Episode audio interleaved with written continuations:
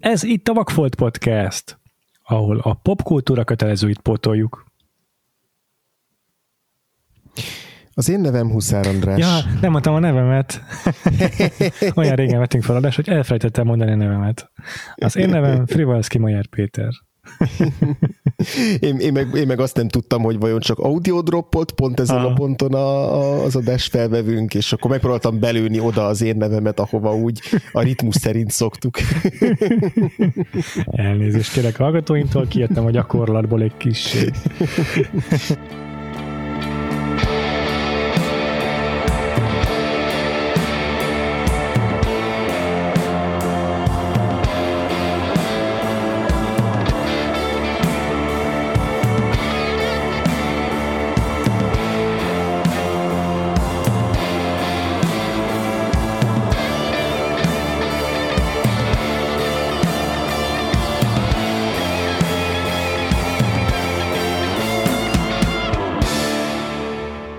Egyébként is szerintem így, így kezdjük érezni ennek a magyar évadnak a súlyát most már így június közepén, hogy ha, ha nem is azt mondom, hogy kezdünk belefáradni, de most már tényleg így az utol, utolsó páradásra azért már, azért már, már így e, e, e, hogy mondjam, érezzük a, a, az évad végének a szelét magunkon. Talán így, talán így, így, így fogalmazok. És hát igen, és aztán voltak külön kiadásaink, úgyhogy egy kicsit így meg is lett szakítva ez az évadosdi, igen. mert már benne vagyunk nagyon a nyárban, abban az időszakban, amikor már alapvetően nem szoktunk évadozni, hanem, igen. hanem már mm, ilyen kisebb hézagokkal vakfolt versus témára fordulunk rá, de ugye idén ez nem így történik, és Szerintem ez az, ez az új ilyen, ilyen elmeállapot még nem, nem kristályosodott meg bennünk, hogy valójában még mindig a magyar évad zajlik, pedig már nyár van. igen, igen, felborult a bioritmusunk, a vakfoltos bioritmusunk teljesen. Igen, igen, igen, igen. Minden esetre most itt vagyunk, és szokatlan módon vendég nélkül érkezünk egy filmmel. Azért mondom, hogy szokatlan módon, mert ugyan volt az évadban néhány olyan adásunk, amiben nem volt velünk vendég, de azért ritka mhm. volt ez ilyesmi. És most megint egy ilyen adást fogtok hallani, ahol csak ketten vagyunk. Egyébként úgy volt, hogy lesz vendégünk, csak aztán utolsó pillanatban így kihátrált az illető, mert azt mondta, hogy hát az ehhoz képest, ahogy elsőre emlékezett rá, mégse tetszik neki annyira ez a film, tehát nem igazán akart róla beszélni belőle, de ez semmi baj nincsen, egyébként nem uh-huh. kárhoztatjuk őt emiatt, vagy ilyesmi, lesz még alkalmunk vele beszélni máskor is. Van ilyen, uh-huh. hogy az embernek, hát volt már olyan adásra is példánk, ahol a hallgatónk úgy jött el hozzánk, hogy nem tetszett neki a film, amit választott, hogy a vendégévadban, amikor a vendégeink választottak akfotot, nem, nem, nem, nem volt ritka, ritka az ilyesmi. uh-huh, uh-huh. Mindenesetre most akkor ketten fordulunk rá erre a filmre, és 1990-be érkezünk, tehát most már tényleg a szinte a közelmúltban járunk, azaz 32 évvel ezelőtt. Igen. De ez már olyasmi, amire lehet, hogy emlékszünk így a saját emlékeink segítségével is. És a Szürkület című filmet néztük meg, nagyon kis rétegfilm igazából ez. Igen, vicces, hogy a, hogyha fölmentek a Wikipédia oldalára a szürkületnek, akkor a, az alábbi három dolog szerepel az első pár mondatnál, hogy a szürkület Fehér György által rendezett 1989-ben bemutatott 110 perces fekete-fehér magyar játékfilm, majd mellette ott szerepel a kis dobozban, hogy 1990-es magyar film, még lejjebb pedig az, hogy bemutató 1991. március 28, és egyébként nem 110 perces a film, hanem olyan, nem tudom, bő másfél óra, tehát nem a legpontosabb itt, a, itt az alapadatoknál a, a, a Wikipédia, alapvetően ahogy utána néztem, legtöbb 1990-es filmnek írják valóban, de például a, a magyar film, tehát a film.hu-n is 1991-es mozi bemutatóhoz időzítették a 30 éves jubileumi cikket, tehát picit itt ilyen, ilyen nem tudom, hogy az 1990-ben már mondjuk, nem tudom, tévében levetítették-e, vagy, vagy, vagy mi volt a, mi lehetett ennek az oka, de, de hát lényeg az, hogy ebben a, ez, ez, ez alatt az időszak alatt született meg ez a, ez a, ez a film. Uh-huh. De érdekes, az nem is tűnt fel. Azt észrevettem, hogy valahol 89-es filmként hivatkoznak rá, de ez így nem tűnt fel, ez marha érdekes. Igen, igen, igen. Hát mi kiátlagoltuk akkor. abszolút, abszolút mértani középpontot belőttük. Ugye Fehér György volt a rendezője, a, akinek igazából két nagy játékfilmje volt, majd beszélünk, hogy egyébként egy nagyon gazdag karrierje volt, de két, két mozifilmet készített el, és 2002-ben hunyt el 63 évesen, tehát már nincs köztünk uh-huh. Fehér György. A főszerepekben pedig láthatjuk Hauman Pétert, a, a nem rég elhunyt Hauman Pétert, Derzsi Jánost, illetve Pogány Juditot, akiről egy picit beszéltünk nem olyan régen a, a, a Szaffi kapcsán. Így igaz, és hát muszáj megemlíteni még az alkotók között a műnek az eredeti szerzőjét, uh-huh. Friedrich Türrenmattot, ugyanis ez az Ígéret című történetének az újabb feldolgozása. Ugye majd elmeséljük, igen, hogy igen. ez milyen ágas-bogas úton, módon igen. keletkezett ez a történet, és aztán hogyan jutott odáig, hogy egy magyar film született belőle. Uh-huh. De Dürrematot mindenképpen meg kell említeni, illetve a stáblistán felbukkan még egy fontos név, konzultáns Ó, státuszban, igen. azt meg szeretném említeni, hogy Tarbéla a film egyik alkotója ilyen tekintetben. Igen, aki 1987-ben már bemutatták tőle a kárhozatot, amit Igen. mi is láttunk a, a podcasten belül, azért ezt a filmét említem, mert hangulatra, atmoszférára, filmnyelvre vannak hasonlóságok a két film között, vagyis hát így, így a Tarbélának a, a kárhozattal kezdődő korszaka és a és a Fehér Györgyféle szürkület között, és egyébként ugye Derzsi Jánossal is már találkoztunk a Bergmeister harmóniák kapcsán, szóval itt Aha. összefonódások azok vannak bőven. Uh-huh. Érdekes módon a, a, az egyik valahol milyen, valamilyen forrásban négy különböző, különböző operatőr is fel volt tüntetve a filmnél. Uh-huh. Wikipédia csak egyet jelöl meg közülük, Gurbán Miklóst, de maga a Fehér György is operatőrködött elvileg a filmen, illetve Kende uh-huh. János, akivel szintén már volt korábban, akiről már szintén volt korábban Így van. alkalmunk beszélni, mert dolgozott a Jancsó Miklóssal is. Igen. Rendszeresen. Igen, és hát a, a, a dökkesei mellett ez a másik műfai filmünk, vagy zsáner filmünk a, a, az évadban, de erről aztán beszéltünk, hogy ez mennyire tekinthető tiszta. Ez jó kérdés. Mű, műfai filmnek, alapvetően a Wikipédián is krimiként jegyzik a, a szürkületet, de, de azért ez egy erőteljesen szerzői filmes, művészfilmes, dekonstruktív változata a, a, a bűnügyi történetnek. ja. Erről majd persze beszélünk a Dürrenmatt történet kapcsán is, meg még részletesen. Mhm. Szerintem ez egy, ez egy, ez egy fontos fontos kitétel, illetve még amit szerintem még itt az adás elején érdemes megemlíteni, hogy nagyon-nagyon-nagyon nehéz hozzáférni ehhez a filmhez, vagy hát inkább úgy fogalmazok, hogy jó minőségben nehéz hozzáférni. Én speciál csak egy olyan verziót tudtam nem legális úton megszerezni, tehát például a filmion sincs fent a szürkület, ami egy ilyen rettenetesen rossz minőségű, nem tudom, VHS-ről átmásolt, fölvett kópia, ami, ami, ami hát nem a, nem a legideálisabb módja a film megtekintésnek. Nem tudom, hogy neked sikerült-e beszerezned jobb verzióban a szürkületet. Hát erről nem beszélhetek, de azt elárulhatom, hogy hmm. ez a film, ez a birtokában van a Magyar Nemzeti Filmalapnak, uh-huh. és, és, és tehát semmi akadálya annak, hogy ez megjelenjen digitalizálva normálisan elérhető formátumban, vagy Aha. bárhol, mert ez, ez, ez digitalizálva lett már. Jó tény, hogy nem olyan ö, minőségben lett felújítva, mint amiket a filmion lehet látni, de uh-huh. egy totálisan vállalható jó szken készült belőle. Igen, uh-huh. vannak pici képi hibák, meg tudod, látszik a cikicsik, amikor vége izé, a, a, a filmtekercs, és akkor bejelölik, hogy, hogy hol van a vége. Aha. Szóval ezek a dolgok benne vannak, de hát jó, nem akkor a tragédia, és, és nem értem, hogy ez még nem érhető el sehol, hm. hogyha egyszer digitalizálva lett már, ez nagyon nem furcsa, rég. igen. De igen, igen, nagyon szomorú, hogy, hogy nem elérhető a, a Fehér György két játékfilmje közül egyik sem ezeken a Semmilyen formában, tehát se DVD-n, se, tehát igen, igen. fizikai adathozó, se, se, se digitálisan. A másik filmje az a Szenvedély, amit azt hiszem pár évvel később mutattak be, uh-huh. az pedig a James M. Kane-nek a a regény alapján készült, ugyanaz alapján a regény alapján, mint a postás kétszer csenget.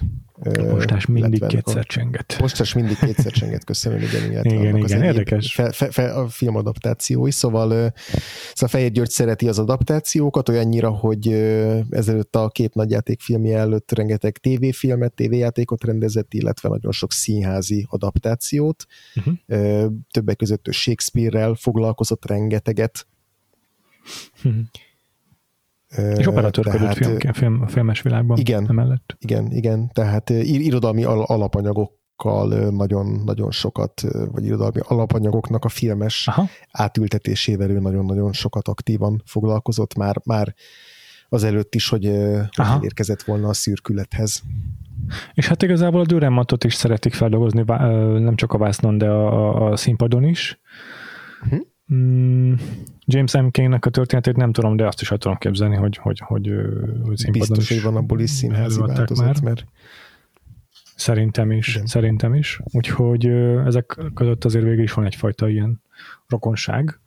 De nagyon érdekes, hogy nem nagyon találkoztunk eddig az évadban olyan alkotóval a magyar filmes világban, aki ö, ennyire előszeretettel nyúlt idegen nyelvű forrásműhöz, és hát neki igaz, hogy csak két játékfilmje van, de mind a kettő egy feldolgozása egy, egy ilyen műnek. Hát ugye a James Hankin angol száz, Dőremot meg svájci, ahogy emlékszem. Mm-hmm. és egy olyan film, ami, olyan, film, olyan történet, amit aztán mások is feldolgoztak, tehát ez már többször filmre lett véve ezelőtt is. És még csak azt sem mondhatjuk, hogy ez már nagyon kívánkozott az adaptáció után. Igen, igen. Beszéljünk kicsit erről a Düremat történetről, vagy ennek a keletkezés történetéről. Jó. Ugye említett, hogy az ígéret címmel jelent meg könyvformátumban, viszont ha jól tudom, akkor eredetileg ez, egy, ez eleve egy filmnovellának készült, vagy egy olyan olyan mű, műnek készült, amit, amit már Düremat is úgy írt meg, hogy hogy ez filmre kívánkozik majd később, és annak az egy fényes nappal történt volt a, a, a címe ennek a, ennek a történetnek, amit meg is, meg is filmesítettek már akkor. Uh-huh. Javíts ki, hogyha, hogyha pontosan rosszul nem, ezt jól, jól tudod, illetve én annyit, amennyit én olvastam az alapján, az, az, az a film, az konkrétan az, az, az a Düramat scriptjéből készült, de ez nem vagyok benne teljesen biztos, hogy így van-e. Ez 1958-as film ez, tehát ott azért igen, valószínűleg így kevésbé pontosak az emlékek erről.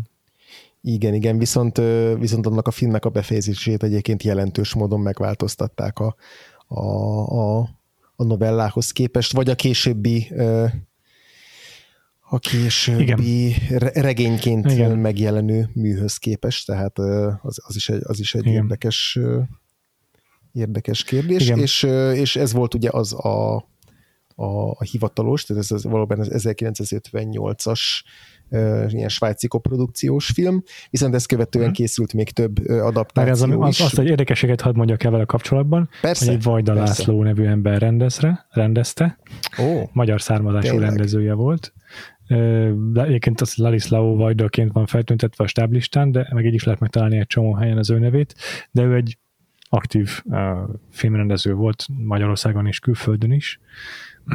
Csak ki akartam emelni, hogy már volt egy ilyen magyar kapcsolat itt igazából. Aha, aha.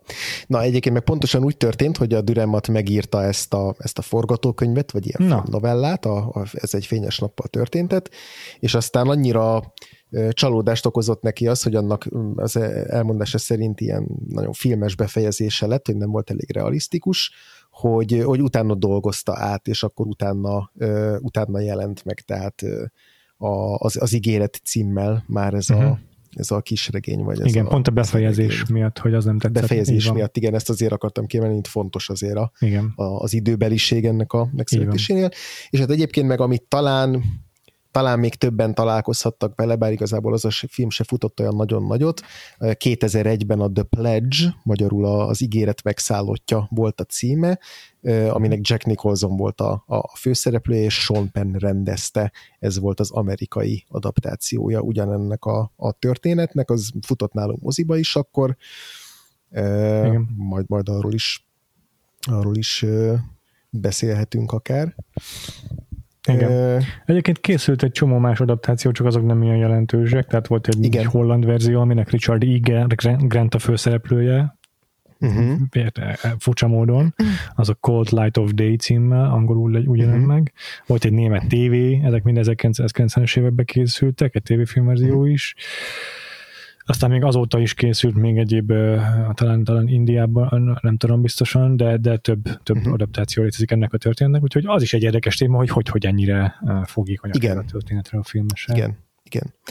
Nekem volt egy, volt egy düremmat korszakom, vagy volt egy ilyen időszak így, talán így, pont így a ezredforduló körül, valamikor így gimi végén, amikor, amikor nagyon rákattantam Dürrenmattnak a történeteire, a, a, a drámáira is, vagyis igen, a szín, színházi műve, a műveje is, azok közül is megjelent itthon több gyűjteményes kötetekben. Uh-huh. illetve olvastam a, a, az ígéretet is még akkor, és, és rettenetesen szerettem, tehát nekem ez egy hatalmas élmény volt. Pont azért, mert hogy Egyrészt van egy rendes krimi története, tehát egy ténylegesen nyomozókról szól, van benne egy gyilkosság, egy kislányt megölnek ö, valahol vidéken, és, ö, és az egyik nyomozó elkezd gyanítani, hogy itt egy sorozatgyilkosról lehet szó, és megpróbálja őt kézre keríteni, és aztán szép lassan bele, beleőrül ebbe a, ebbe a munkába, ebbe a feladatba. Tehát, hogy van, van egy tényleges ilyen izgalmas krimi, krimi szál benne, vagy krimi történet, krimi cselekmény, Viszont közben a Düremmat pedig ki is, ki is forgatja ennek a, ennek a klasszikus nyomozós történetnek a klisét elsősorban a befejezését tekintve, tehát egy ilyen eléggé ilyen, ilyen eh, nem tudom, egzisztenciális gyomrossal zár, zárja a saját történetét egyrészt az olvasó felé is, másrészt pedig a főszereplője felé is, amivel egy ilyen antidetektív történetté formálja Igen. át a, a, a sztorit, és és tehát egyrészt ilyen irodalmi játékként is jó, de egyébként önmagában történetként is nagyon hatásos a, ennek a befejezése, és nagyon, nagyon letaglózó, szóval hogy, hogy én, én borzasztóan szerettem ezt a történetet, és aztán pár évre rájött ki a, a, a Sean filmje, azt is kifejezetten szeretem, szerintem ez egy, ez egy kifejezetten jó adaptáció lett, én nem merem újra nézni, de annak idején nagyon-nagyon szerettem. Igen, én pont, pontosan ugyanígy vagyok vele. Én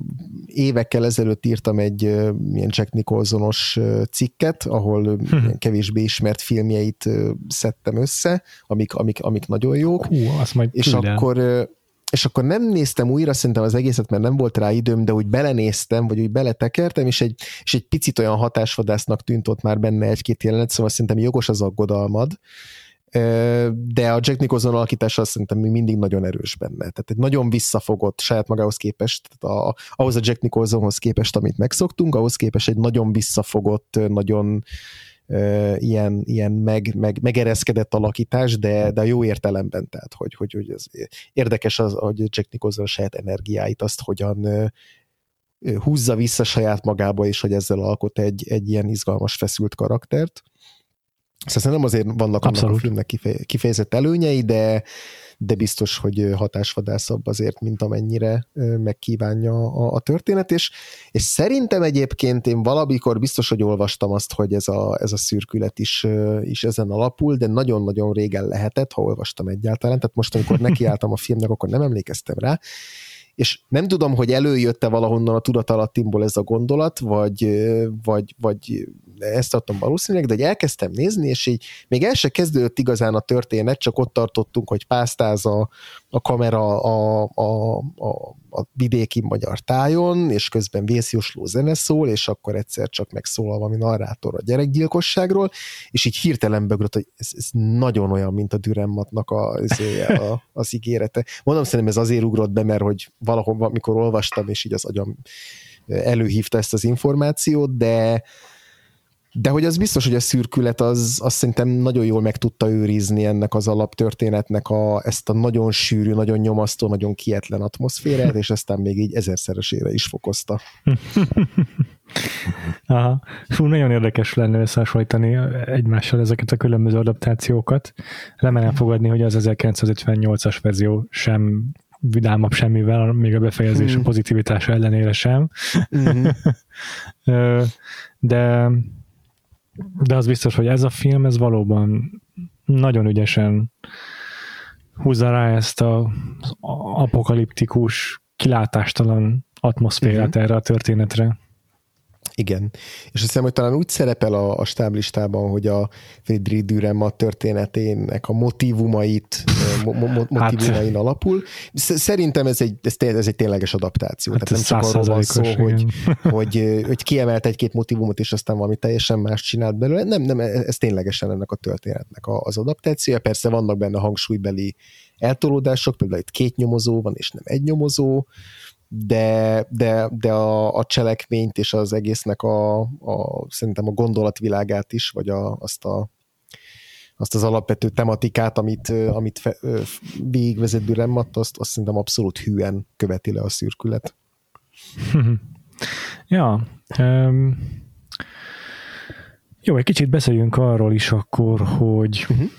hogy uh, milyen um, stílusú jegyeket alkalmaz ez a film, és milyen jó. hangulatot teremt meg. Már emlegettük jó. itt azért Tarbélek, meg emlegettük azt, hogy ez egy olyan műfai film, ami azért inkább a szerzői filmességgel kacérkodik. Uh-huh. Fejtsük ki, mit értünk ez alatt. Ez egy rendkívül lassú film, illetve ö, ugyan ezt a, ezt a krimi történetet ezt végigvezeti, de, de nem ezen van a hangsúly elsődlegesen, hanem sokkal inkább egy ilyen ahogy mondtad, apokaliptikus létállapotot, egy ilyen időn, időn kívüliséget, vagy, vagy, vagy megdermett időt próbál, és nem csak próbál, hanem sikeresen meg is, meg is teremti a, a film. És és hát ezt olyan, olyan szerzőfilmes jegyekkel éri el, egyrészt ugye fekete-fehér filmről beszélünk, nagyon hosszú snittekről, ezekben általában nagyon lassú kocsizások, vagy kameramozgások szerepelnek, vagy hosszan kitart egy-egy szereplőn kamera, de általában még a párbeszédes jelenetekben is átmozog valahova A pontból B pontba a kamera. Ezek nagyon kinért, nagyon lassú mozgások, a szereplők is rendkívül lassan beszélnek, a párbeszédek is ilyen módon Igen. nem realisztikusak, hanem, hanem, hanem szét vannak nyújtva már így a szinte nézhetőség határán túlra, vagy befogadhatóság határán túlra, és, és tényleg rengeteg a filmben az olyan, olyan jelenet is, ami úgymond nem gördíti előre a cselekményt, hanem, hanem, hanem hangulatot teremt, Igen. és, és belesüppeszt minket ebbe a teljes ö, ilyen dermet ö, reménytelen létállapotba, amiben, amiben ezek, ezek a szereplők léteznek. Tehát hogy e, e, ez az, amiben a Tarbélához nagyon-nagyon hasonlít. Igen, szerintem itt ez a Tarbéla, mint konzultáns, ez valahogy úgy nézhetett ki, hogy leforgattak egy jelentet a fehér györgyék, majd oda mentek a Bélához, hogy ez már elég lassú. Mert tényleg igen, néha igen, szóval rendkívül, tehát még tényleg annyira lassan beszélnek a szereplők, és teljesen rájátszik erre a, a Tarbélának akkor még csak kialakuló félben lévő stílusára. Igen, igen, igen, igen. Szóval ez, ez nem egy könnyen befogadható film, és nekem mondjuk így, tehát tényleg az, ténylegesen egyszer meg akarom nézni majd rendes minőségbe, hogyha valahogy valamikor elérhetővé lesz, vagy egyszer le tudják vetíteni, nem tudom, nem moziba, vagy lesz valami olyan megoldás, akkor biztos, hogy el fogok menni rá, mert kíváncsi vagyok arra, hogy milyen ez a film, így nem tudom, tényleg nézhető minőségben. Az, az a verzió, amit én néztem, az, az, az e, e, ezt még, még nem tudom, 70%-kal nehezebben befogadhatóvá, és és igen, igen, igen, nehezebben befogadhatóvá teszi. De gyak, gyakran szinte nem lehet kivenni, hogy mi történik, a, hogy mit látunk a képen.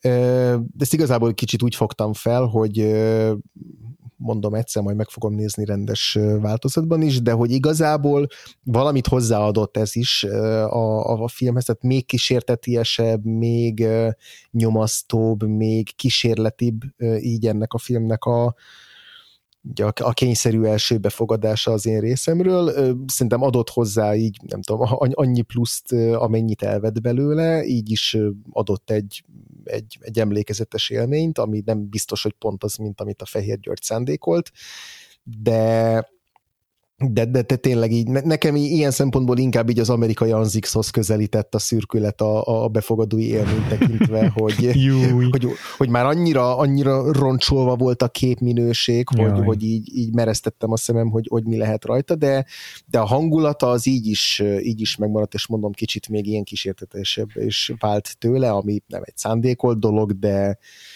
de nem tudom, a, a, a filmnek a hangvételéhez azért valamilyen módon passzolt is, de, de ezért inkább át fogok most hagyatkozni abban, hogy milyen lehetett a, a, ennek a filmnek a tényleges célzott filmnyelvi hangulata, és az, ami, amit te befogadóként átéltél belőle. Jó.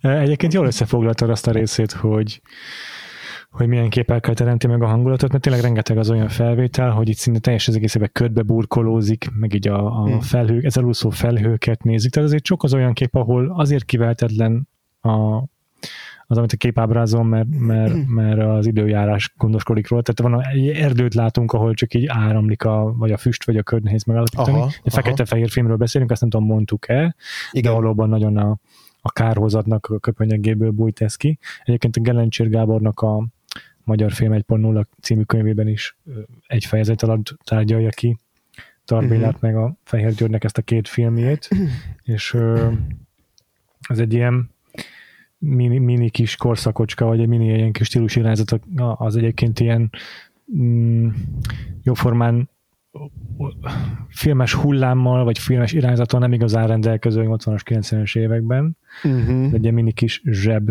mozgalom ez, a, ez, a, ez amit ők ketten csináltak. Talán még néhány társukkal együtt, de azért uh-huh. egyértelmű, hogy ők itt az eljárás képviselőnek az ilyen postmodern uh-huh lassú történetmesélésnek, ugye a slow cinemát szokták alkalmazni még a Tarbélára. Mm, itt az a, ugye a lényeg, hogy sokszor nem a, a, a, a történet tényleg mozgatja a képet, vagy a, vagy a, vagy a, a kamerát, hanem, hanem csak tényleg a, a, ahogyan itt fogalmaz a Gelencsér Gábor a könyvben, mm, sok az olyan átkötő jelenet, amikor idézőjelbe téve nem történik semmi, csak múlik az idő, maga a világ válik történésé, és az idő uh-huh. ölt látható formát. Tehát nem mondhatok akciós pörgőfilmeknek ezek, pörgős filmeknek ezek a... Ő úgy nevezi ezt a korszakot, hogy, vagy ezt a, ezt a mozgalmat, vagy akármit, hogy fekete széria, nem tudom ez mennyire egy ilyen kanonikus elnevezés, de fekete uh-huh. széria néven emlegetik, gondolom azért, mert fekete-fehér filmekről beszélünk, amelyek nem mellesleg eléggé sötét komor témákkal foglalkoznak. És Igazából itt az a lényeg, hogy portvonton is néztem a kritikákat, rengetegen így feladták, meg belealudtak, meg minden. Hát ez mhm. tényleg fel kell venni a ritmusát ennek a filmnek, és, és hagyni kell, hogy elkapjon téged, vagy sikerül, vagy nem. Nekünk azért eddig szerintem a Tarbélával való kísérletezéseink alapján általában ezek inkább megugorható feladatok voltak, uh-huh. úgyhogy ezt, ezt az akadályt is sikerült nekünk vennünk szerintem. És a, ami még érdekes, a, amit még így kiemelnék így a, a Gellencsér Gábortól, az az, hogy, hogy azt fogalmazza meg, hogy ezek a fekete filmes, vagy fekete ö, ö, szériás filmek, ezek így a bűn, bűnhődés, a megváltás, meg az igazság, véletlen és a szenvedély fogalmaival foglalkoznak, ezeket most így felsorolta a Gelencsér egy mm-hmm. mondatban. Tehát ilyen elvont fogalmak, úgymond, amiket vászonra visz valamilyen módon, de ezt úgy mindig, hogy valójában rendkívül földhöz közeliek ezek a filmek, tehát nagyon, nagyon hétköznapi figurák, nagyon, nagyon valós emberek, nagyon, nagyon az egész történet egy nagyon ö, ö, tenyeres talpas, vagy nagyon uh-huh. tényleg emberközeli, mocskos sztorik ezek, és nem valamiféle elemelkedett, ö, filozofizáló, vagy Igen. hasonló, filozofáló, vagy ilyesmi szituációk ezek. És ez, ez nagyon igaz erre a filmre is, és egyébként tényleg a, a filmen egyébként sok az olyan üres járat, amit te is mondasz, hogy valakit nézünk, ahogy lesétel egy csiga lépcsőn két percen keresztül, akkor van egy jelent, amikor csak egy emberi arcot nézünk, de percekig tényleg. Egy bajszos fickót egy kalapban, ahogy ül. Az autóvezetés is olyan, hogy egy szerpentines, ilyen hegyi, hegyi úton percekig vezeti az autót valaki, úgyhogy csak így a, a, a sziluettjét látjuk. Tehát rengeteg az ilyen, de ezek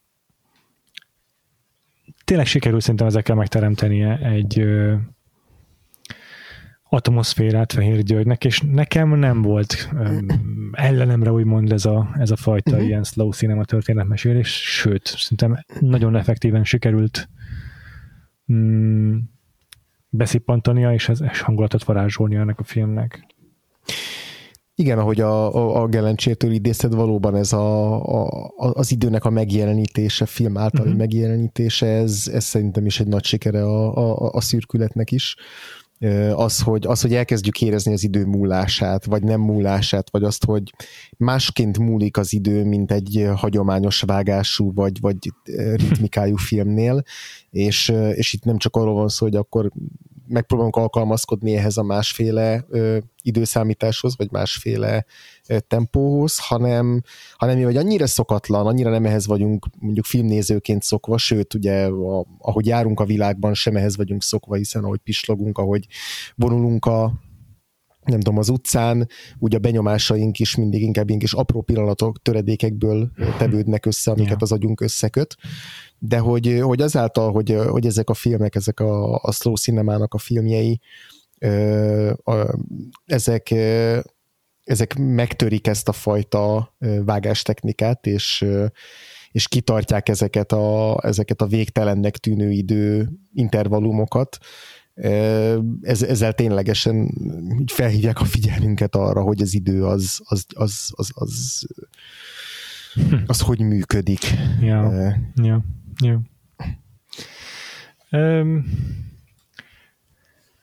és akkor nem tudom, beszéljünk a filmnek a, a, a témáiról, vagy a, a, ezekről a filozófikus, filozófikus gondolatairól? Igen, igen. Beszéltünk arról, hogy mihez kezd ez a film a, ezzel a detektív történettel, ja. mint olyannal. Igen, azok mert... számára, akik kevésbé emlékeznek Dürrenmattnak a sztoriára, vagy nem látták a korábbi filmverziókat, foglaljuk össze. Igen, spoileres lesz ez, mert hogy ez egy fordulatos történet igazából, legalábbis van benne azért egy, egy elég fontos Igen. váratlan húzás a végén. De röviden akkor arról van szó, hogy az elején felvezetett, hogy egy ilyen gyerekgyilkossággal kezdődik, és az egyik nyomozót a Hauman Péter játsza, de ketten kezdenek el nyomozni ez ügyben. És az összes adaptációban megegyezik az, hogy elég hamar kézzel is kerítenek valakit, aki, aki gyanúsított lesz, egy mm mindegyik adaptációban kicsit más módon ábrázolt, de értelmi sérült figura lesz a főgyanúsított, uh-huh. és uh, elég, elég sok a ráutaló jel, hogy valóban ő tette a, a, a gyerekgyilkosságot, és uh, mindegyik verzióban az is megegyezik, hogy ez az illető öngyilkos lesz. Igen. Rögtön azután, hogy a rendőrök így rápróbálják húzni a vizes lepedőt, és hát Igen. az ő sajátos módszereik általában nem, nem túl kíméletesen bánnak ilyenkor a, uh-huh. a gyanúsítottal, és akkor őt ez annyira megviseli ez a helyzet, hogy elég gyorsan gyilkos lesz, és akkor a nyomozók között most adaptációtól függ, hogy most egy vagy több nyomozóról van szó igazából, de hogy Igen. mindig van egy szkeptikus, meg van egy, aki, aki elfogadja, elfogadja. a tettes. Igen. És és akkor ebből a, az ígéret cím, az a, a már a, a Dünamat féle később egész regény, meg az abból készült változatokban, az azt jelenti, hogy ígéretet tesz a gyereknek, a szüleinek, azt hiszem, ugye? A nyomozó, uh-huh. a főszereplő, hogy, hogy kézzel a tettest, és akkor ez egy megszállottá teszi őt, uh-huh. hogy a valódi tettest sikerüljön kézre kerítenie.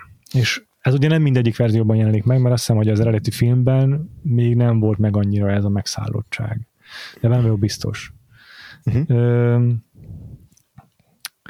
és akkor ez az egyik fő motivum a, a, a filmnek, ez, a, ez az ilyen uh, uh, ígéret, és az azzal járó uh, megszállottság. És uh, fontos az is, hogy a filmnek egy elég fontos igen, bocsánat. Kicsit repetitíven fogalmaztam, de fontos kiemelnem azt is, hogy ennek a filmnek egy különleges vonása, amit felvezettél, hogy ez így dekonstruálja, vagy így, így, így ellentmond a, a műfai film szabályainak, vagy a műfaj szabályainak, hogy nem ad egy kielégítő konklúziót, illetve a mhm. főhős végül is nem jár a szószoros értelmében vett sikerrel, mert mm, hát verzió adaptációtól függő mértékben, de így eléggé agy, agyára megy a szituáció, agyára megy ez az ígéret igazából, amit tesz. Igen, igen, igen. Ami általában közös az adaptációkban, hogy hogy ugye annyira tényleg a megszállottjává válik ennek, a, ennek az esetnek, és annak a pár információnak, amit így szemtanúktól hall, vagy amiket a uh-huh. az áldozatnak a korábbi rajzairól összeszed, ugye ez alapján kialakul a fejében egy kép egy lehetséges gyilkosról. Igen. Mindig és, előkerül egyébként ez a süni alakú süti, igen. meg az, hogy óriásként írják le a gyerekek, ezek azért visszatérők. Igen, motivon. igen, meg hogy egy varázsló ott a hegyekben, de egy ilyen mese alak. Uh-huh. és akkor megismerkedik ott a valamelyik ilyen kisvárosban egy benzinkutassal, egy benzinkuton él egy egy egyedülálló anya a kis gyerekével, és, és így gyakorlatilag hozzájuk költözik ez a nyomozó, és ez azért van, mert hogy a nyomozása során eljut odáig, hogy valószínűleg ez a sorozatgyilkos, ez így városról városra jár autóval. Van egy ilyen régi autója, ja. régi gyártmány autója, és hogy és hogy így, így, így közlekedik a környékbeli kis falvak vagy városok között. És, és ezért itt letanyázik ezen a, ezen a benzinkúton, és ott egy ilyen, ennek a családnak a részévé válik ténylegesen, tehát ott, ott egy ilyen pó, pótapja lesz ennek a gyereknek, és hogy gyakorlatilag egy ilyen csaliként használja őt a, a regény vége felé, arra, hogy kézre kerítse a, a tettes. Tehát eleinte csak abba bízik, hogy majd arra felé megfordul ez a gyilkos, és aztán amikor a, ez, a, ez a kislány, a kis nevet lánya a, elkezd arról beszélni, hogy ő is találkozott az erdőben egy ilyen óriással, aki megkínálta egy ilyen sündisznó alakú csokival, uh-huh. akkor igazából őt, őt használja fel arra, uh-huh. hogy, hogy kézre kerítse a, a tettest, és és hogy akkor általában a, ez a, azt hiszem a Jack Nicholson féle filmben, meg az eredeti történetben is van, hogy van egy ilyen jelenet, ahol egy ilyen stakeouton akkor, akkor ott a rendőrség többi tagjával is akkor ott ott lesben állnak és várják, hogy a megbeszélt találkozón megjelenjen ja. a, a, a gyilkos, és, és nem jelenik meg a gyilkos. Ja. Ja, és ja. nem jelenik meg a gyilkos, és akkor a rendőrök ott hagyják, mert a, talán akkor már nem is a tagja a rendőrség kötelékének, de még oda mennek erre az akcióra, de hogy akkor ott mindenki ott hagyja, és hogy akkor ebbe beleőrül a, a nyomozó, hogy nem érti, hogy miért nem volt ott, hogy, hogy miért nem jött el, mikor ja. hogy az ő munkája az annyira pontosan ide vezetett, hogy csak ez letett a megoldás, és akkor ez az, amikor a, a ugye ez a nem felesége, de hát ez a nő, a benzinkutas nő ott hagyja, amiatt, hogy a, a gyerekét így kihasználta, és akkor így elmagányosodva alkoholista lesz, tehát ténylegesen beleőrül a nyomozó ebbe a, ebbe a, a kérdőjelbe, ami itt marad ennek az akciónak a végén, és ugye ez az, amiben áthágja a detektív történetnek a szabályt, a türemmat, hogy hát ilyenkor szokott az, hogy megoldja az ügyet a nyomozó, és hogy maga a nyomozó se érti, hogy ez miért nem következett be, és hogy ebbe a, ebbe a, ebbe a lezáratlanságba őrül bele, és,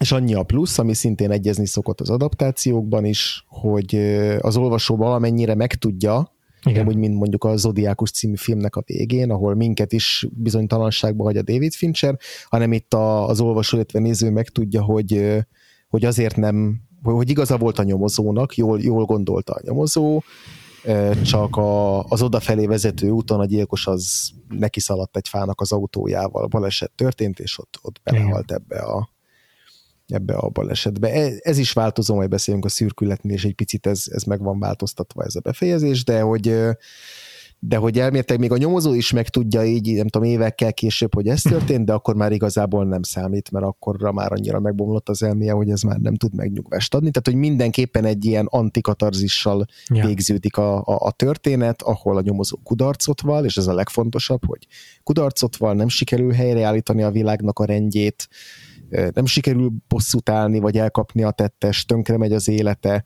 és, és, és ilyen teljes, teljes nihillel zárul a, a, a történet a helyet, hogy győzedelmesen elfognák a, elfognák a tettest. Ja. De, maradva még a történetnél, Igen. egyébként mondod, hogy antikatartikus, de amúgy barom jó ez a sztori, nem? Nagyon jó, nagyon jó. Tehát, hogy úgy antikatartikus, hogy mondom, hogy ez egy nagyon megrázó történet, és ja. nagyon letaglózó ez a, ez a az, hogy a Düremat ennyire megfoszt minket attól a hagyományos értelembe vett happy end-től, vagy, vagy attól a, attól a sikerélménytől, hogy akkor a nyomozóval együtt mi is győzelemre jutunk, és nyilván nem ez az első, meg nem is ez, ez egyetlen olyan történet, ami ezt megjátsza, de, de nagyon-nagyon hatásosan játsza meg. Egyetértek. És ö, valószínűleg azért hatásos ennyire, mert mert hogy szembe megy a műfai hagyományokkal. Pont ez az, amit a Düremat megfogalmazott, amikor ezt a sztorit megírta, hogy neki túlságosan is szép kerek lezártak szoktak lenni Igen. ezek a nyomozós történetek, és szerinte sokkal több a valódi nyomozásokban a véletlenségnek a szerepe, meg az mm-hmm. egybeesésének a szerepe, meg a szerencsének mm-hmm. a mhm. szerepe, és akkor erről akart egy ilyen hm expozét, vagy nem tudom megfogalmazni erről valamit, és, és akkor ennek a vége lett ez a egyébként tényleg eléggé nihil kicsengésű történet. Igen, és az, a szürkület is megtartott ebből sok mindent. Uh-huh. Itt ez az érdekes, hogy a, hogy a, a Hauman Péter tűnik a film elején annak a szereplőnek, aki majd belecsúszik ebbe az őrületbe, és érdekes yeah. módon aztán ő lesz az, aki, aki elfogadja azt, hogy, hogy a, ez, a, ez a vándorkereskedő, ez a, ez a valamennyire sérült, vagy ilyen kitaszított figura, aki öngyilkos lett, hogy, hogy, ő, hogy ő a tettes, és a, a Derzsi Jánosnak a karaktere lesz az, aki pedig, pedig beköltözik itt a benzinkútra, uh-huh. és mhm. aki megpróbálja megszerezni a, a bizonyítékokat, vagy elkapni a tettest.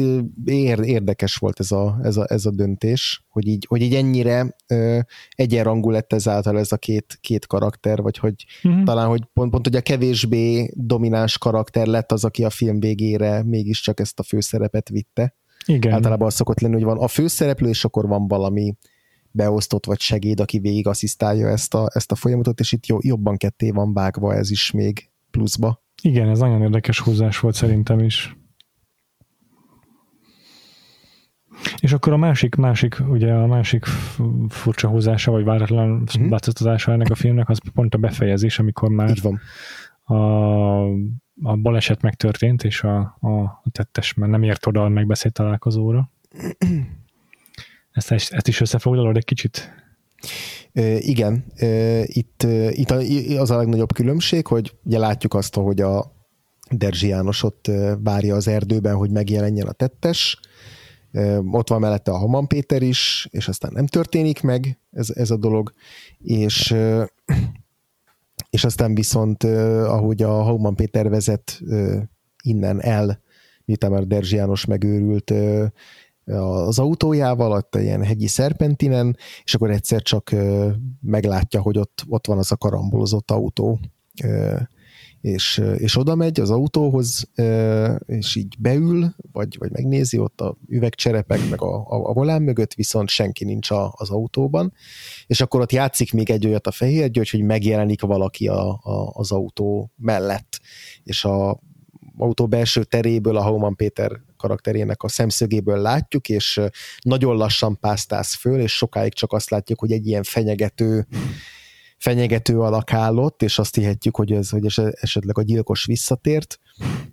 Tényleg ott én nagyon ilyen zodiákus hangulata lett, itt nekem így a, ennek a jelenetnek, és aztán kiderül, hogy csak egy ilyen közrendőr, vagy, vagy, vagy úti rendőr, aki országúti rendőr, aki, aki ott megjelent, uh-huh. és, és aztán azt beszélik, hogy hogy, hogy nincs, ott, nincs ott a gyilkos. Tehát Igen. megtörtént a karambol, nem ért oda a, a, a csapdába, a kelepcébe, Igen. viszont továbbra se tudjuk, hogy tényleg biztos ő volt-e, csak feltételezhetjük, és hogy mi történt vele, és hát igazából úgy hagyott minket ez a film, hogy még egyszer ott végigpásztáz minket ezen a komor hegyvidéken, Igen. meg az esőben, meg a ködben, és hogy, és hogy itt a, a veszély, ami fenyegeti ezt a világot, ez, ez, ez az apokaliptikus veszély, amit megtestesít ez a gyilkos, ez, ez, ez ugyanúgy jelen van, és semmi nem változott, és semmit nem sikerült elérni. Tehát, hogy még a sors sem oldotta meg ezt a helyzetet, nem hogy, ja. a, nem, hogy a nyomozónk. Ja, ja.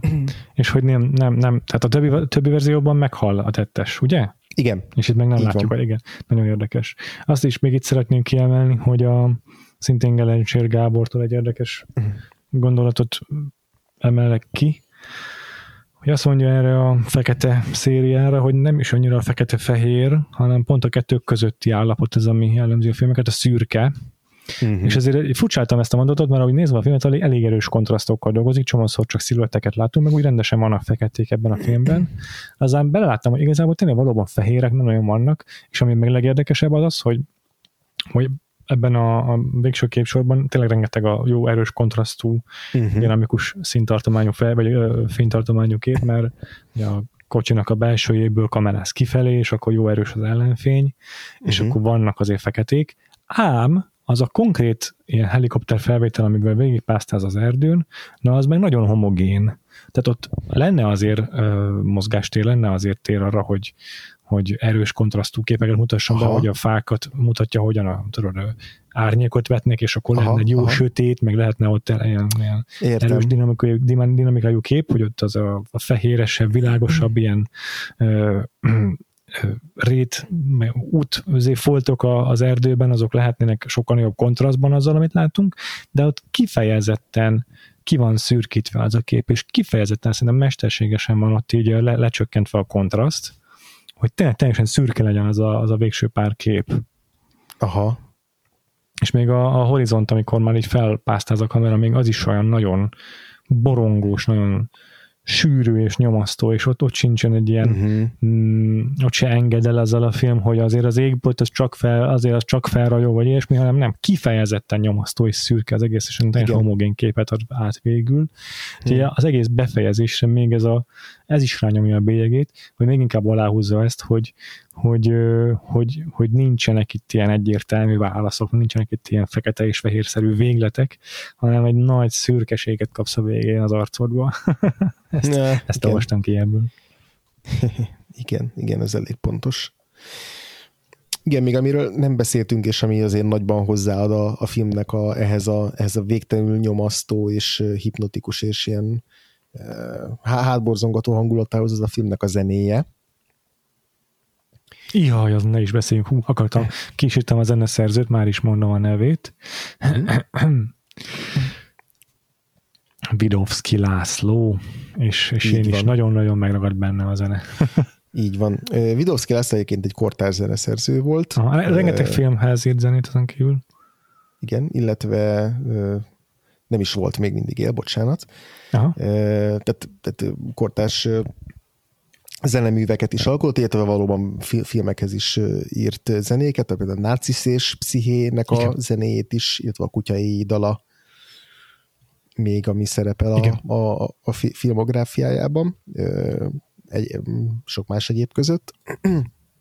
Mi érdekes ennek a filmnek a zenéjénél, hogy itt azért ugye ő, ő van feltüntetve zeneszerzőként, és, és alapvetően egy, egy hát adaptáció igazából a filmnek a zenéje is, hmm. mert hogy van egy, van egy grúz népzene, vagy népdal, amit, amit feldolgoztak többen, például a, a, a Werner Herzognak a Nosferatu című filmjének a zenéhez. A, Én kiírtam a, jegyzetbe, hogy tiszta ez egy popolfuh. Ez a... Popolvuh, pontosan nekem is nagyon, nagyon hercogos volt a filmnek a zenéje, és ugyanannak a, ugyanazt a grúz népdalt dolgozták fel a, a Szürkület című film is, mint a, a, mint ez a Werner Herzog film, és amennyire utána néztem, ezt egy, ezt egy kommentbe olvastam el most így az adás előtt, és nem volt időm így pontosan utána érni, hogy valóban, valóban így van-e, de hogy ennek a grúz népdalnak volt egy másik feldolgozás, és a két Bush a most újonnan felfedezett Stranger Thingsnek köszönhetően újonnan felfedezett két Bushnak volt egy, egy olyan ö, száma, ami ugyanezt a népdalt dolgozta át, és egy elméletileg ez a film, ez konkrétan abból van átemelve. Oh. Ezt most így, nem tudom, rád vagy a hallgatóinkra, vagy az én, a, a jövőbeli énemre bízom, hogy ezt, ezt ténylegesen ö, megnézem ö, ennek a, hogy meghallgassam aztán ezt a, ezt a dalt, hogy, hogy, hogy mennyire ténylegesen egy az egyben van átemelve, és mennyiben csak így a, a, a motivumai de, de itt, itt a nyomozásomban ideig jutottam. Ez elméletileg a Hello Earth című két Bush dal, amiben szerepel ez, a, ez a, az a zenei motivum, ami a, a szürkületben szerepel. Ezt majd, nem tudom, majd, majd ha, ha hallgassuk meg és döntsük el. Ez nagyon de, érdekes. De az egészen, egészen, egészen biztos, hogy, hogy tényleg nagyon, nagyon emlékeztetett engem is a, a Herzog filmeknek a Popol Vuh féle zenéinek a, a hipnotikusságára és ilyen bőr alá kúszó ö, atmoszférájára. Igen, egyrészt van ez a du, du, du, du, ez a zenei motivum, ami ilyen mhm. szintetizátoros, lassú, Igen. sűrű szövésű motivum. Igen. Emlékeztetett kicsit a depes módra is, ami ugye Aha. biztos vagyok benne, hogy ezek a, az ilyen sötétebb, 80-as évek szinti pop zenék, ezek azért Igen. hatottak egymásra, nem is direkt benne, indirekt módon biztos. És hogy ez így benne volt a korszánemben, fogalmam sincs. Uh-huh. A másik meg ez, a, ez a, amit a, a, a Nosferatu-nál vagy azzal kapcsolatban lehet párhuzamként megtalálni, ez meg ez a kórusmű, ami a igen. film végén hallatszik sokat. Igen, igen, szerintem ez a kórusmű lesz az, amiről itt a, a, a nyomozásom során Aha. a két, két busnál kötöttem ki, tehát valószínűleg ez a, ez a része a filmzenének az, ami ténylegesen át lett véve, ja. forrás megjelölés nélkül. Igen, igen, de ezekben tényleg az a közös, hogy mármint a, a Werner Herzog filmjének a zenéjében, uh-huh. meg ebben, hogy hasonló volt valamennyire még a Fitzcarraldónak is a zenéje, vagy inkább nem is az, bocsánat, hanem a, a, a Akirének a zenéje. Igen. Hogy, hogy a Werner Herzog is össze tudja valahogy kötni ezeket az áhítatos, himnikus kórusműveket a, a világ végével, meg az elmúlással. Meg a természetnek a kegyetlenségével, igen. igen. És közön, közönyével. Ilyet, nagyon hasonló a kettő, nagyon érdekes, hogy az, nyilván a Fehér Győr már láthatta ezeket a filmeket, de, de tök, tök tetszik nekem az, hogy, hogy ennyire hasonlóan, hasonló zenei motivumokkal Igen.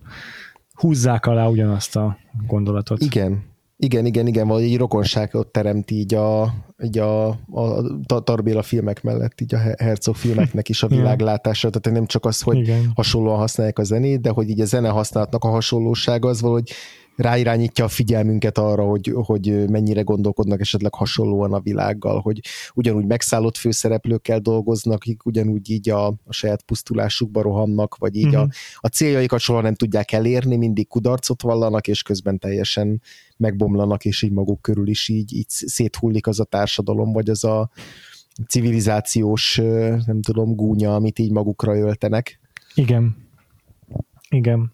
Hát ez a, ez a természet versus ember motivum, ez végül is megfigyelhető a képekben is, mert hát azok a kitartott tájképek, azok valahol azért hmm. ugyanazt a célt Igen. szolgálják, mint a Werner Herzognál az, a, az, hogy értsük meg, hogy az ember az csak egy ilyen apróság, egy apró csepp a természetnek a végtelen közönyében. Valami Igen. ilyesmi, hogy szerintem a, a, a, az asszociáció ezekkel a képekkel. Igen. Igen. De, és egyébként meg, tehát nekem a leg, legdurabb az egészben, hogy ez, ez egy 1990-es film, vagy Igen. 91-es. Tehát, hogy ez nekem nem olyan, mint egy 90-es évek elejé film, ja. nem mintha ugye ilyen nagyon sok filmet láttunk volna ott a 90-es évek elején, ott a pont a rendszerváltás idején azért volt egy olyan időszak, amikor váltottunk vagy, vagy a magyar film is így egy picit, picit váltott, hát, és igen. picit ilyen lejtmenetbe került. Igen de hogy alapvetően azért mégiscsak, tehát egy, egy a, már bőven a mi életünkben, hát nem bőven, de hogy a mi életünkben, és hogy a 90-es évek eleje, és ahhoz képest ennek a filmnek a, a, a stílusa, a megközelítése, az egész atmoszférája, az egy ilyen teljesen időnkívüli, időnkívüli dolog, tehát hogy még csak azt sem mondanám, hogy így nem tudom, jobban passzolna, nem tudom, 70-es évekhez, mert nem egyszerűen csak így, így kilóg ebből az időegyenesből, amiben, amiben megszületett, de hogy nagyon furcsa, hogy ez egy, ez egy, ez egy 90-es évek elejé film, mert, mert, mert, mert teljesen más az, amit, amit kapunk tőle. Igen, és ezt úgy is mondom, hogy én nekem jobb minőségű volt a kópiám, hogy hmm. tehát lehet, hogy neked rátett volna még egy lapáttal, vagy még, még azt az érzés kelti, hogyha nagyon rossz minőségű a kópia, lehet. vagy mintha régi lenne a film. De, de még az én verziómban is ne, nem, nem, nem, nem, tehát az 1990 az ember azért már ilyen kitisztult, szép képeket társít, jó minőségű felvételeket, hiszen nem volt ideje megöregedni azonnak a celluloid szalagoknak. még, még, még azt gondolhat, hogy ez egy jó kiállítású film, vagy hogy mondjam, egy, egy, egy letisztult, szép, szép munkát fogsz kapni. De ez a film, ez tényleg tudatosan is nem azt mondom, hogy roncsolja a képminőséget, de van, van benne akkor is egy ilyen, egy ilyen egy ilyen megviseltség, egy ilyen beszennyezettség. Igen. és és igen. Ez, van, ez az, amire szerintem te is gondolsz, hogy, hogy, hogy, hogy nem, nem, nem illeszkedik abba a, a 1990-ben, ami, ami, amilyen képű nekünk van 1990-ről.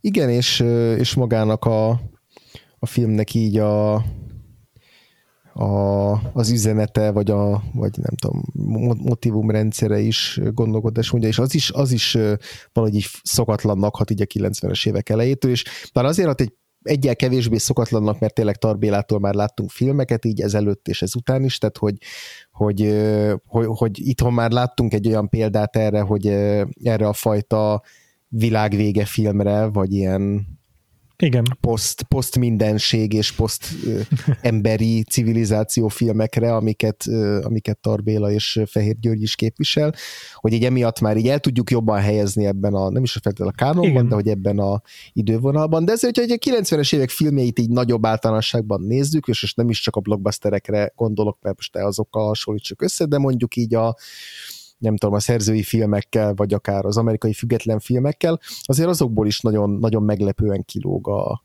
uh-huh. a, a, a, a, szürkület, de de ja, még nem tudom, most még kevésbé is a ugye, nemzetközi kitekintés itt a, a, az érdekes, mert az, az, az is ilyen nagyon furcsa, vagy fals tudna lenni, hanem, hanem inkább tényleg az, hogy így a, a, a most a magyar filmes évadunkban is azért itt egy, itt egy eléggé váratlan helyet foglal el a, a, a szürkület, és, és az, hogy itt a 90-es évek elején, itt amikor éppen a hogy mondjam, szóval arra gondolok most elsősorban, hogy itt sokszor beszéltünk az évad során, hogy az adott történelmi pillanatot azt hogyan testesíti meg, vagy hogyan jeleníti meg a, e, a, a, az a film. Tehát azt, a, azt, a, azt az érát, amiben játszódik, azt az érát, amiben elkészült, ezek hogyan utalnak egymásra, és hogy, és hogy itt a rendszerváltás idején, amikor egy, egy rendszer összeomlik, és akkor úgy érezzük, hogy indul egy új rendszer, ugye ebből azért viszonylag kevés csapódik le a, a, a szürkületben, ez ténylegesen egy sokkal általánosabb,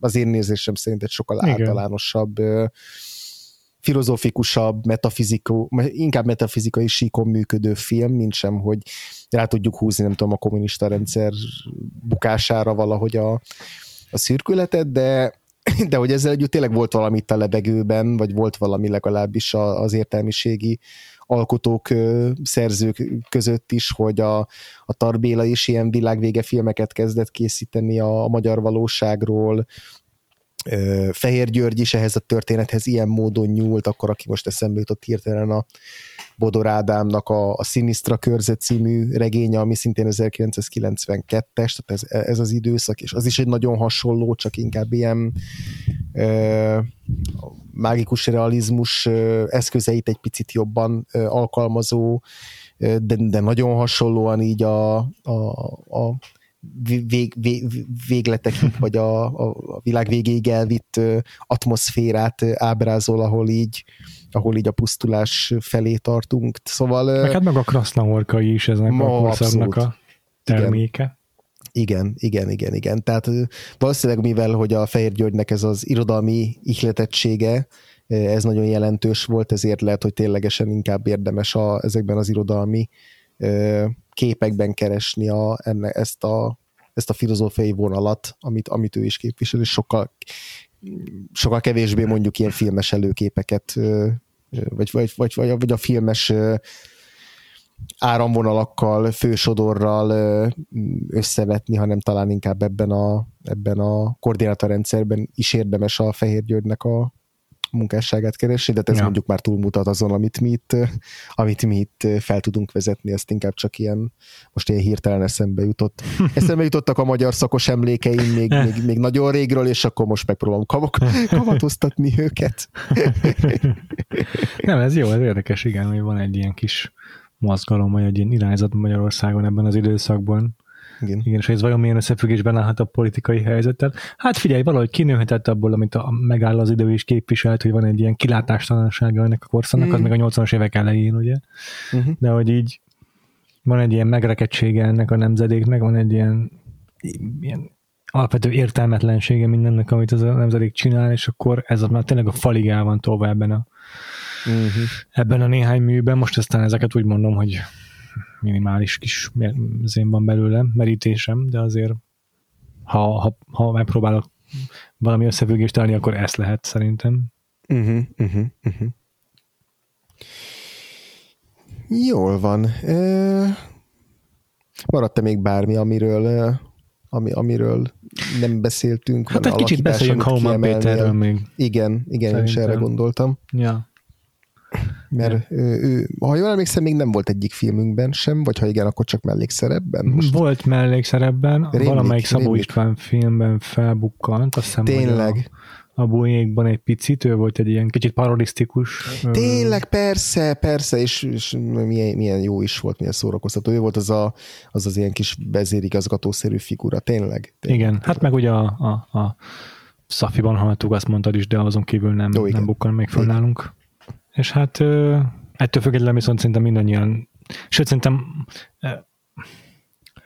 aki nem Hauman Péterrel együtt nőtt fel, az nem hm. Magyarországon nőtt fel. Tehát, Pontosan, igen. Vagy, vagy a rajzfilmek, vagy a korai, által, korán látott film, filmszerepei által, de biztos, hogy belén kivódott Hauman Péter, tehát a, a, a, a macskafogó, vagy a, a hupikék törpikékben a, a hókuszpók, azt hiszem szintén ő volt. Mm-hmm.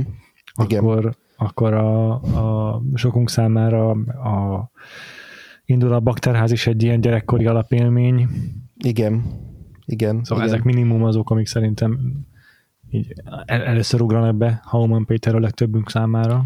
Igen, igen, egy nagyon, nagyon meghatározó és nagyon korai, korai meghatározó uh-huh. szerintem ilyen színész nagyon-nagyon-nagyon sokunknak az életében, tehát tényleg olyas valaki, akivel így a, a meseszerepek, szinkronok kapcsán tényleg nagyon, nagyon hamar megismerkedünk, és, és nagyon hamar megszeretjük, vagy, vagy, vagy megszeretjük, úgyhogy, úgyhogy igen, ő, ő nagyon, nagyon hiányozni fog. Igen. És igen. jó volt látni egy ilyen drámai szerepben is, Szóval jól passzolt -e ebbe a, ebbe a fajta filmnyelvbe, annak ellenére, hogy, hogy nem azt a színjátszást képviselte, mint mondjuk, nem tudom, szerintem inkább a Derzsi János, aki, egy, aki így jobban így bele, bele tud némulni ezekbe a, ezekbe a hosszú snittekbe, vagy úgy, nem tudom, egy, egyé válik a tájjal, vagy egy, egy izé, nem tudom, az emberszerűségét is már így elveszti. A Halman Péter azért ő, ő, ő, ő így, így színészként volt jelen végig, és, yeah. és egy, tényleg játszott egy szerepet, de hogy de szerintem jól, jól működött ebben a, ebben a, a, a környezetben ez a, az, az ő frusztrációja, amivel, amivel jelen volt, amivel ebben ezt a nyomozást vitte, ne, nekem jól, jól, hozza, jól hozta ezt a megszállott nyomozó figurát. Igen, igen. Érdekes, amit mondasz, meg az arra amit említettél, hogy azt gondolnád erről a filmről, hogy ő lesz az a karakter, ami a, a Jack Nicholson filmben a Jack Nicholson, uh-huh. és végül is nem, és, és, és már azért is furcsa ez, hiszen a Holman Péter az ismertebb figura a kettőjük közül, igen, igen. meg uh, mégiscsak ő a, a, a, a, a aki kicsit tényleg a színészetével is kiválik ebből a közegből, tehát könnyebb lenne őt főszereplőnek pozícionálnunk. Igen. És, és ezzel valóban egy ilyen, ilyen két, két osztatóval válik ez a film, hogy hogy mondjam, tehát sokkal nagyobb hangsúlyt kap az ő szerepe, és uh-huh. sok mindent az ő szemszögén keresztül élünk meg emiatt, vagy hogy mondjam, ő az első, akire rá a csimpaszkodik a néző szerintem, meg az ő uh-huh. Uh-huh. szerepe az, amivel legelőször próbál azonosulni az ember. Hmm. És hát amiatt is különös az ő szerepe ebben a filmben, hogy neki tényleg van egy nagyon sajátos orgánuma, sajátos megjelenése is, és, és uh-huh. itt mhm. ebben a filmben aztán mindenki egy ilyen Grand Canyon barázdákkal rendelkezik az arcán, meg olyan Igen. bajsza van mindenkinek, Igen. hogy nem tudom, ö, ilyen óriási bozontok vannak mindenkinek az arcán, és, és tényleg egy ilyen, ilyen tenyeres, talpas közeg ahol a uh-huh. Homan Péter ehhez képest azért már már szofisztikáltan néz ki, bár neki Igen. is akkor a táskák vannak a szemei alatt, hogy a vízer nem engedi föl a fedélzetre. Szóval Szóval azért megvan. Igen, igen, ebből a szempontból nagyon testhez álló neki ez a nyomozó karakter. Ja, ja, ja, igen. Gy- gyűrött kabát. Van egy ilyen gyűr, gyűr, gyűröttebb az arca, mint a izé, Peter Falk kabátja, igen. igen, igen, igen. és és ez, ez, ez, ez azért szempont, meg sokat számít, hogy neki is van egy ilyen meg, meg, meg, megélt, meglett uh-huh. megjelenés a filmben, de, de valóban nehéz volt Ő- egy ő- picit pozícionálnom úgy őt a film során. Ő, őt szerintem tehát olyan a Haumon Péter ebbe a filmbe, hogy őt, hogyha kiemeljük, és áttesszük egy, egy hagyományosabb vonalvezetésű, inkább ilyen Agatha Christie jellegű nyomozós magyar filmbe, ott is tökéletesen működni, kb. Biztos vagyok ugyanez a karakter. Igen. Tehát, hogy ő, ő neki tényleg megvan ez az alkata, hogyha ráadunk egy ballonkabátot, és van ez a beszédmódja, tényleg picit ilyen Peter Folkos nem tudom, ilyen kis ö, kap mondjuk egy átalakított nyomozó karakter, akkor, akkor ő, ő eljátszhatta volna, nem tudom, a, nem a magyar kalambó, de hogy fel lehetett volna ráépíteni egy ilyen, nem tudom, krimi sorozatot, amiben ő a nyomozó, aki hétről hétre kinyomozza az ügyeket. És egy picit, mint hogyha ez a karakter került volna bele ebbe a Fehér Györgyi apokaliptikus világba, ami szép lassan agyon nyomja őt is. Ja. ja. Ja, tök érdekes. Igen, és ha már a Hauman Péter és Jack Nicholson párhuzam, akkor ugye a, a Szenvedély című filmben is játszik, de ott csak egy mellékszerepet alakít, és ugye annak is Hmm. volt egy Jack Nicholsonos ö, amerikai adaptációja, szóval így, így kerülgetik egymást, de soha nem azt a szerepet kapja, Aha. egyik Fehér György filmbe se azt a szerepet kapta, amit a, a Jack Nicholson a, az amerikai Aha. Párhuzam, párhuzamos filmben. Van még, igen, ez tök jó, amit mondasz. Van még egy kvalitása szerintem, de ezt kíváncsi hogy te hogyan um, látod, Uh-huh. hogy azáltal, hogy ő az a fickó a rendőrök közül, aki elfogadja, hogy a, az értelmi sérült és ártatlanul megvádolt fickó a, tettes, aki aztán öngyilkos lesz, ö, ezáltal is, meg a film végén, ahogyan a másik nyomozott, akinek talán neve sincs a filmben, nem tudom már, Uh-huh. próbálja ö, lebeszélni. Ö, a, tehát mind a kettőben van egy ilyen cinizmus, nem? Hm. Hogy, hogy ő egy ilyen talán a rutin miatt, hogy ő már ilyen veterán róka, nem tudom, de minthogyha um, Uh-huh. lenne benne valami kilátástalan cinizmus. És ami, Igen, ami nagyon igen, jól áll a igen.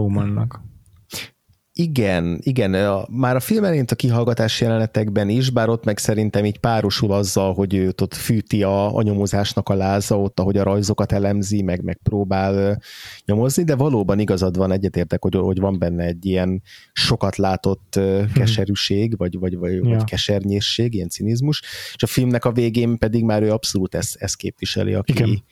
aki, aki igazából ö, ugye ott van a, a másik nyomozó mellett, de már, de már, már, már nem hisz az ő, Igen. ö, az ő Megszállottságának, hát mondjuk. megszállottságának, pontosan, igen, és utána is ott az autó jelenetnél is már egy, már, már ez őt nem töri meg, már nem rendíti meg, már, már ő, ő itt, Ja. ő itt már csak egy, egy tanúja ennek, a, ennek az eseménynek, és nem rá, rá már ez, mint hogyha nem lenne hatással valóban. Igen. A, a, talán a másik karakter inkább az, akik, akit kevésbé a cinizmus jellemez, őt, őt, őt inkább a, a kiégés és a, és a, a, a aki összeroppan ennek az egész Mhm. helyzetnek a súlya alatt és beleőrül, de valóban a Homan Péter ö, ké, ké, ő, ő, ő, ő tényleg, tényleg jó, jó, jól látott szerintem, hogy ezt a fajta cinizmust meg tudja testesíteni jól. És ez nagyon jól áll a Hauman Péternek, az biztos. Hm. Ez, ez ö, az arcára van írva meg fel, tehát olyan keménységgel, olyan, olyan, ö, olyan ö, elszántsággal tud mm, játszani a film utolsó, utolsó jeleneteiben az a, az, a, az a tekintet, amivel a kollégájával itt szem, szem, farkas szemet néz, az rendkívül hatásos. És a, ezek, a, ezek a pillanatok azok a filmben, amikről beszéltünk a legelején is az adásnak, hogy már antikatartikus a film, de azért így rendkívüli hatással van az emberre mégis. Mm. Ez, ezeknek köszönhető. Egyrészt a Fehér Györgynek a lassan forgó kamerája, ezért Uh-huh. iszonyatosan kimérten tudja úsztatni a kamerát, és, és ez is megteremt egy erős hangulatot ezeknek a jeleneteknek, van egy ilyen mise en ezáltal, amit, amit uh-huh. átad. Másrészt meg a Hauman Péternek ez a hangkordozása, meg a testtartása, amiben megjelenik ezekkel a képekben. Hát ez uh, iszonyatosan erős szerintem.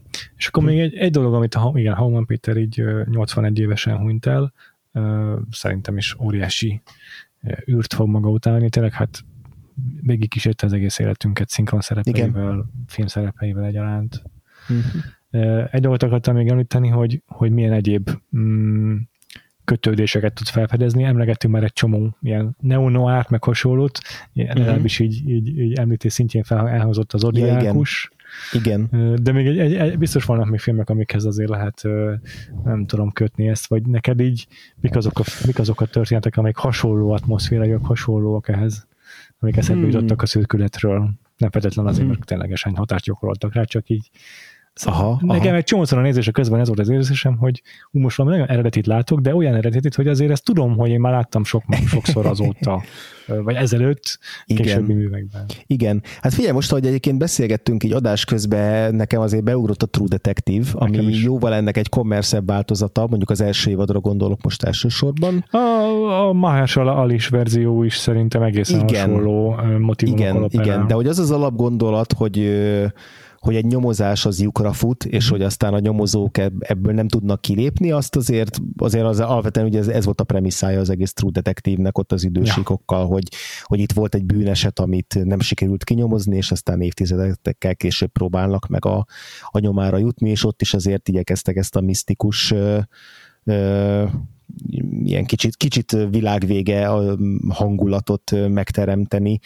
Mm több-kevesebb sikerrel. Tehát, a megszállottság, te, meg a cinizmus ott is viaskodnak igen, egymással erőteljesen. Igen, igen, igen. Meg ugye ennek a, ennek a feszültsége, hogy akkor a végére lehet-e jutni egy ilyen ügynek, megoldást meg tudja-e találni a nyomozó, azért általában a, ezek, ebben a, a, az amerikai változatban azért, azért sikerrel tudnak járni, még hozban, még ha menet közben el is veszítenek dolgokat az életükből, ilyen fontos dolgokat, de, de igen, most, most az jutott eszembe még, hogy, hogy, hogy milyen érdekes, hogy beszéltünk azért sok Noáról már a Vakfoltban, most a kínai negyedtől kezdve rengeteg tényleg ilyen, ilyen híres Noárig, és hogy ott is sokat beszélgettünk arról, hogy ezeknek a ezeknek a, a kemény krimiknek, a, a noároknak is jellegzetessége az, hogy a nyomozó általában kudarcot val, megint csak Nicholsonnál kötünk ki persze, ki másnál, Szóval, hogy, hogy megpróbálnak, megpróbálnak egy bűnesetet kinyomozni, és még hogyha rá is találnak a gyilkosra, általában az igazságot nem sikerül helyre billenteni teljesen, vagy azért, mert közbeszól a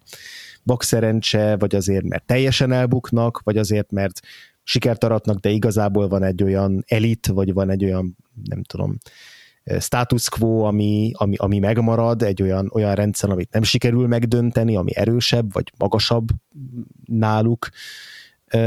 De hogy ezekkel szemben szerintem tehát, hogy, hogy más nyújt mondjuk ez a dilemma történet, vagy a szürkület, vagy azok a történetek, amik e, erre jobban hasonlítanak. Tehát szerintem azért van különbség egy hagyományos, ilyen keserű befejezésű noár, ami azt mondja, hogy na, izé, Jake, ez, ez a kínai negyedit nem lehet győzelmet aratni.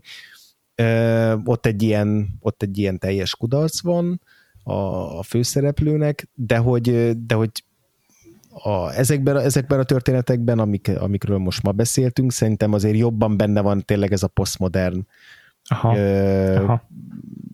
gondolkodás, vagy a posztmodernnek a, a uh-huh. konvenciókat tagadása, és a, a mindennemű ilyen hagyományos katarzisnak az el, el, elvétele és egyfajta tényleg egy ilyen, egy ilyen sokkal metább síkra emelése. Tehát, hogy, hogy, hogy sok, kevésbé játszanak azzal, hogy mondjuk egy társadalmi berendezkedés az, ami itt amit megjavíthatatlan, vagy, vagy ami, ami lehetetlenné teszi azt, hogy így morálisan, vagy, vagy valahogy igazságot szolgáltassunk, és sokkal inkább egy ilyen általános létfilozófia szerintem, ami, ami ezeknek az antidetektív történeteknek a, a kifutása, hogy így maga az élet az, ami így nem tudom, lehetetlen, meg ami, ami amire kivetíthető az, ami történik itt a, a főszereplőkkel, vagy a, vagy a nyomozásnak a kudarcával, hogy így igazából ez a semminek nincs értelme.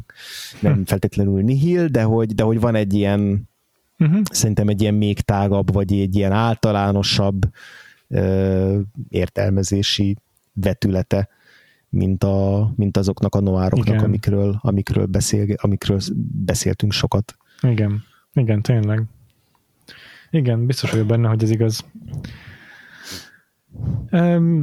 Nekem is ezek, az, amik, amiket egyébként így, így felfedeztem, még, még megemlíteném a hetediket is, de igazából Finchert nem emlegettük, és neki meg ugyancsak megvannak ezek a kattanásai, hasonlóan Igen. gondolkodik egy kicsit ő is. Igen. Úgyhogy meg, meg, meg, meg, vannak, van még, még további véglete ennek, tehát mondjuk a, most megint irodalmi példa jut eszembe, de a Paul Osternek van a New York trilógiája, ami három kisregény, és három bűnügyi történetet mesél el az is, ahol elindul mind a három kisregény egy ilyen viszonylag klasszikus bűnügyi, vagy egy nyomozós premisszából, és aztán teljesen így önmagába csavarodik, és hogy, és hogy azok már a posztmodernnek azt a még nem tudom, beljebb, vagy még távolabb lévő ágát képviselik, amiben meg így a, a szöveg saját magát falja fel kb. Tehát ahol már tényleg a szereplő saját magával találkozik, meg így a saját, nem is csak saját magával találkozik, hanem a saját megalkotottságával, és abba őrül bele, hogy ő csak egy fiktív szereplő, aki nem tud kilépni a, nem tudom, történetének a lapjairól, tehát ahol a nyomozásnak a, a reménytelensége az már oda jut el, hogy a saját léte és ilyen fikciós volt a bizé, kérdőjeleződik meg, vagy a, a saját létezésben való elfoglalt helye. Tehát ehhez képest még ez egyel visszában szerintem a düremmat, meg a szürkület is, mert itt még, itt, itt még a saját mondom, a saját valóságát azt nem kérdőjelezi jelezi meg a film. Ez csak egy ilyen, még, még egy plusz, hogy még, még, még hová, hová lehet -e kifutatni így a nyomozásnak a teljes, teljes kudarcát, hogy ebben még, még, még vannak lehetőségek pluszban. Igen, azért irodalomban mondjuk könnyebb így engedni egy eplőt egy igen. kicsit talán. igen, igen, igen. Jó van, jó van. Szerintem uh, nagyjából el tudtunk mondani mindent, amit szerettünk volna erről a filmről. Uh-huh. Szerintem is. Nagyon, nagyon örülök, hogy megnéztük igazából, mondom, el tudom képzelni, hogy valakinek ez már, ez már rettenetesen kivérhetetlenül idegesítően lassú. Abszolút, Meg azt igen. is tudom képzelni, hogy valakinek még úgy feküdne, ez alapvetően ez az slow a műfaj, de ezt már lehet, hogy túlságosan magyarosnak tartja, mm. nem tudom. Tehát szerintem bőven van olyan, hogy valakinek ez a film nem talál be. Nekem nagyon-nagyon tetszett. Igen, igen, én is örülök, hogy megnéztük, meg, meg már tényleg hallottam róla korábban ilyen, ilyen mitikus, mitikus filmként, hogy van itt ez a, ez a, ez a kivé, furcsa kivétel a film, magyar filmben, úgyhogy jó, jó volt ezt elhelyeznünk így a saját évadunkban. Uh-huh, uh-huh. És hát most már ténylegesen a finishbe, finishre fordulunk rá, 90-es évekből még, még egy filmet nézünk, vagy kettő kettőt, nem egyet, és a 2000-es évekből nézzünk majd még egyet, és a 2010-es évekből nézzünk még egyet, szóval most már tényleg ilyen öles léptekkel ja. zárjuk le ezt, a, ezt az évadot, ha másért nem azért is, mert azért ezekből, ebből az időszakból már azért sok magyar filmet láttunk korábban, de lényeg a lényeg, hogy jövő héten még egy olyan rendezőt kerítünk sorra, aki még egy elég nagy nevű rendező, de nem néztünk tőle filmet, ez Timár Péter, uh-huh. és megnézzük tőle a 1992-es Csaplecsacsit, és ha minden jól megy, akkor ezt vendéggel együtt fogjuk megtenni.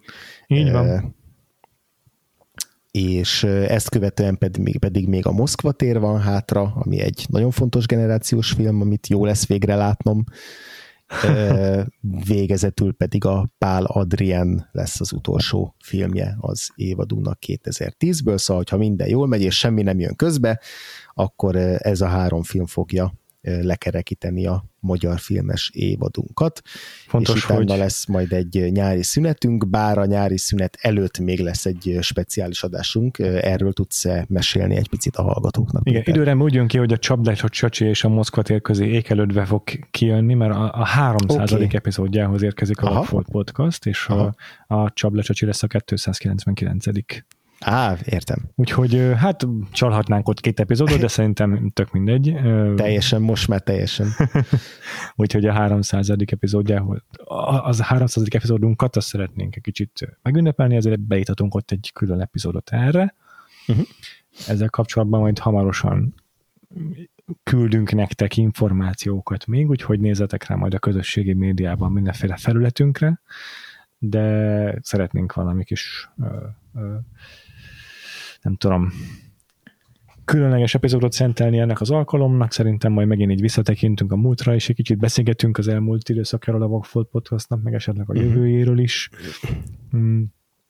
A, a Patreonunkon egyébként már, már, már, már meglebegtettük ezt a dolgot egy héttel ezelőtt a hallgatóinak, úgyhogy ö, nem sokára ti is mondom bővebben informálhatok arról, hogy mi lesz a 300. epizódban, azért nagyon nagy dolgokra nem kell számítani. Igen. De, de nem sokára közzé tesszük majd, hogy mik a terveink, és akkor majd lezek figyelem, vagy mindenképpen kísérték figyelemmel a 300. epizódot, mert lehet, hogy több dolgot is majd bejelentünk, vagy terveinket megosztjuk, szóval azért úgy, úgy kövessétek figyelemmel mindenképpen szerintem a dolgot. Uh-huh. Mm, Szóval ezekkel várunk benneteket a kezel jövőben, Igen. és akkor mondom még egyszer, hogy a 300. epizóddal kapcsolatban, meg úgy általában véve is a mindenféle információkat a különféle közösségi médiás felületeinken fogtok megtalálni. Uh-huh. Vagyunk a Twitteren is, twitter.com per Vagfolt Podcast, meg a Facebookon is, szintén facebook.com per Vagfolt Podcast, de igazából elsősorban a saját Facebook csoportunk tagjaival szeretünk kommunikálni, ez a Vagfolt Podcast társalgó, ezt kell beírni a keresőbe, és akkor tudtok csatlakozni a csoportunkhoz, mert túl vagyunk a 300. tagon, jéj! És hmm. uh, itt mondom, elsősorban itt szoktunk uh, uh, veletek beszélgetni, szóval javaslom, hogy ha Facebookon fel vagytok, akkor gyertek be a Vagfolt Podcast társalgóba. Ezen kívül uh-huh. pedig, ami még exkluzívabb, meg még előbb tud mindenről a, a, a, a, azok, a, azok a támogatóink a patreon.com per Vagfolt podcast oldalon. Tényleg egyébként uh-huh. általában ott egy kicsit megosztjuk előbb az emberekkel a, a, a, a podcastról a terveinket, mint máshol. Szóval eh, a patreon.com per Vagfolt podcaston tudtok a támogatói közösségünkbe csatlakozni, egy gyarapodó közösségünkhöz, és nem csak extra epizódokhoz juthatok itt hozzá, hanem mondom, ilyen infokhoz is előbb, mint, a, mint, mint bárhol máshol. Úgyhogy érdemes ezt is megnéznetek. Uh-huh. Így van, ezen kívül minket megtaláltok még az interneten különböző helyeken külön-külön is, engem a Gains alsóvonás néven, vagy alsóvonás nélkül, attól függ, hogy a Twitteren kerestek meg, vagy a Letterboxdon. Én is Twitteren vagyok fel, elsősorban Freevo néven, kettő elvel, meg ugyanez a nevem Letterboxdon is. Itt, fog, itt szoktuk logolni a filmjeinket, amiket megnézünk, még néha írunk róluk egy-egy szösszenetet is. És akkor magára a Vagfolt podcastra, ha még nem tettétek volna meg, feltétlenül iratkozzatok fel, hogy lehogy lemaradjatok a, a emlegetett 300. epizódról, vagy a Moszkva térről, vagy a Páladrienről, és akkor a különféle podcast appokat javaslom erre, van Apple, Google-ös, meg van a Spotify is, de YouTube-on is tudtok ránk feliratkozni, amit jobban szerettek, azon megtaláltok bennünket valószínűleg. És akkor jövő héten jövünk vissza a Csable uh-huh. Csacsival és Timár Péterrel, meg a vendégünkkel, ha minden jól megy. Így van. Köszönjük szépen a figyelmeteket, és találkozunk jövő héten. Addig is sziasztok! Sziasztok!